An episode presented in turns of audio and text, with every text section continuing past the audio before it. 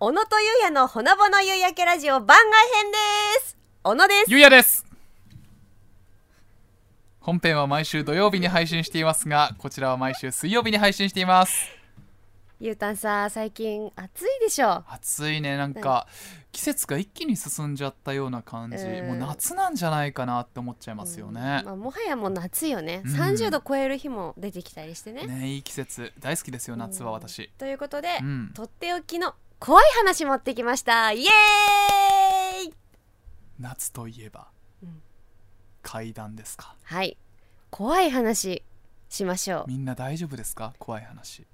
大丈夫でしょ怖い話苦手だよっていう方はね今日はちょっとここでやめておいた方がいいかもしれない。ういやいやいやいや。あの怖い話苦手な方でもうん。ついつい聞きたくなってしまう怖い話。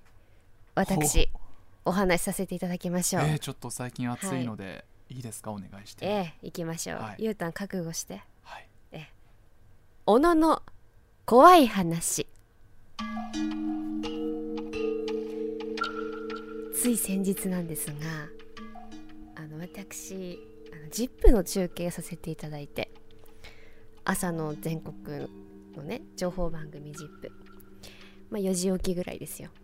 で、まあ、稲葉城町で ZIP 中継をして帰ってきてあ9時くらいかな？10時くらいだ。10時ぐらい。午前10時ぐらいに会社に戻ってきました。あ疲れたなと思ってとりあえずトイレ行こう。トイレ全然行けてなかったんでね。トイレに行ってあ普通にあの用を足しまして。そしてあの、ま、トイレ終わって便座の蓋をね閉めて出ようとしたらなんととんでもないことが起きました。すっごく怖かったの。蓋をね閉めようとした瞬間に急に現れてきた。身に覚えのないものが。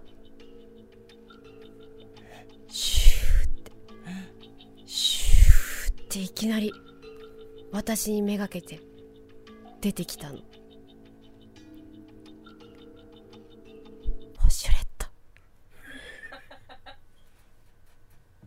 え？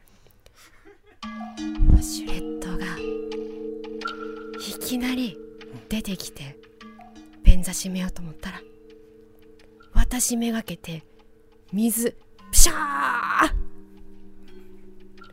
シャワーのごとく私びしょびしょよ。服。床も水たまり。わけがわからないでしょ。押してないの私ウォシュレット。わけわかんね怖いでしょ。押してないのにえ、ウォシュレットを出てきて私めがけて攻撃してきたの。水で私出てきたウォシュレット見てさビーって。え押しましたって。思ったよ。私あなたのこと押しましたかって。そしたら？無視。もう無視してもう鉄砲のごとく。ブシャーって。あそれで体がびしょびしょになって涼しいねっていう話？違うよ。今世紀一番の怖い話してるの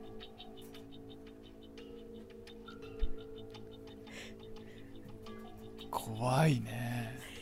でさうん。私朝早かったから、はい。あの寝ぼけてたのかなとも思ったわけ。うん。でもでもよいくらなんでも私寝ぼけてウォシュレット押しませんって。はい。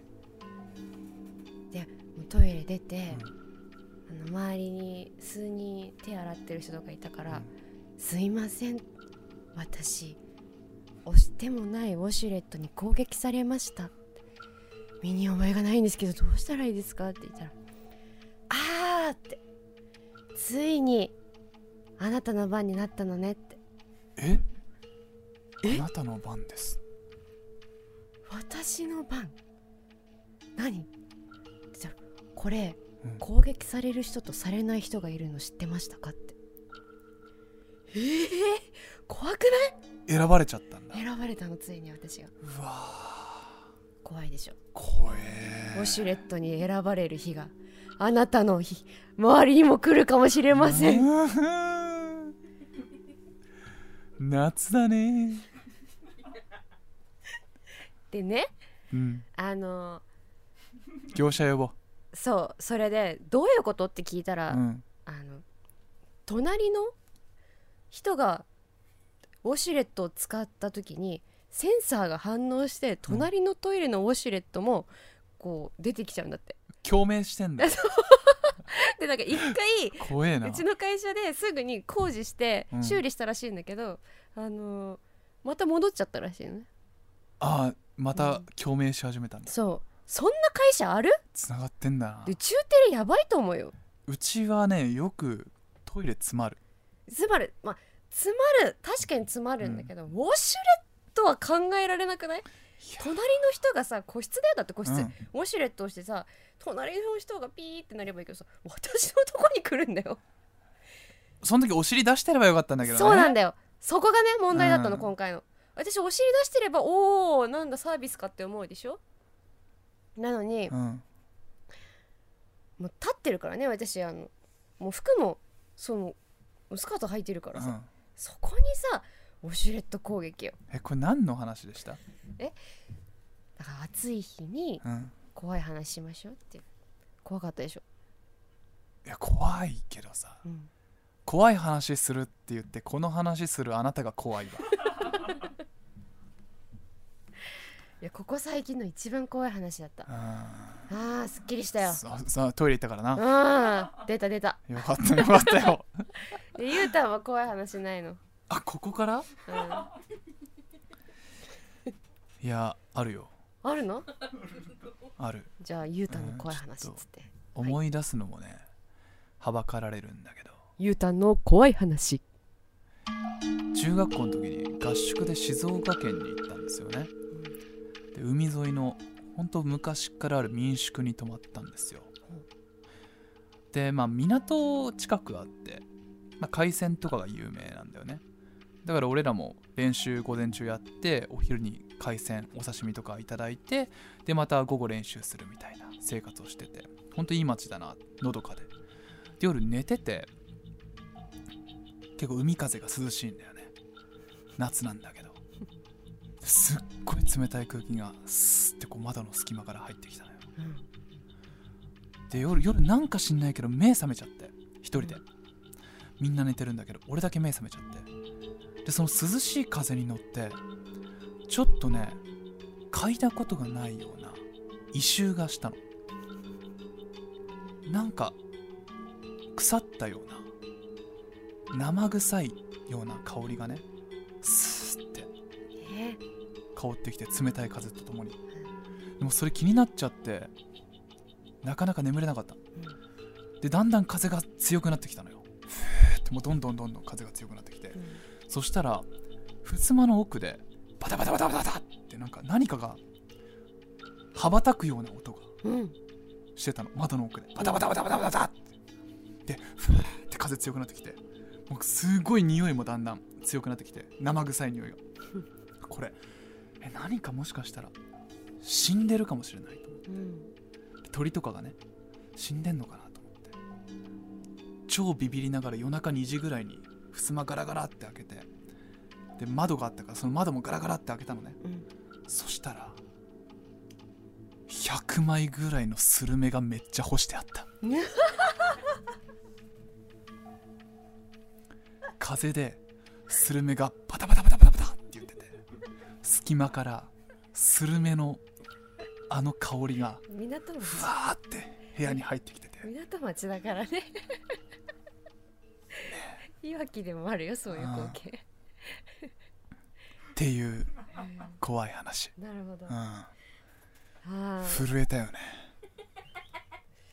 さあ皆さんいかがでしたでしょうか？私たちの怖い話、ねちょっと暑い日でもねこの話を思い出してえ、うん、ひんやりとしていただければと思います。ウォシュレットの話とスルメの話でした、ということで。以上です。はい噛めば噛むほど味が出る。お話をお伝えしました。さて、えー番組では皆様からのメールを受け付けております。番外編のトークテーマやラジオのダメ出しコーナーのアイディアなど何でも送ってきてください。コーナーへの投稿はメールの件名にコーナー名をご明記ください。メールの宛先はすべて小文字で podcast.fct.jp podcast.fct.jp podcast.fct.jp です。そして番組のホームページの応募フォームからもメッセージを受け付けています。概要欄の URL からチェックをしてみてください。番組の感想もお待ちしています。投稿はすべてひらがなでハッシュタグおゆらじでお願いします。番組公式 Twitter のフォローもお願いします。そしてそして皆様本格的な夏になったら怖い話とかも紹介したいと思っておりますので皆さんの経験したこんな感じの怖い話も送ってきてください。それでは皆さんさようなら。ドロドロドロドロドロスルメバタバタバタバタバタウォシュレットシャープシ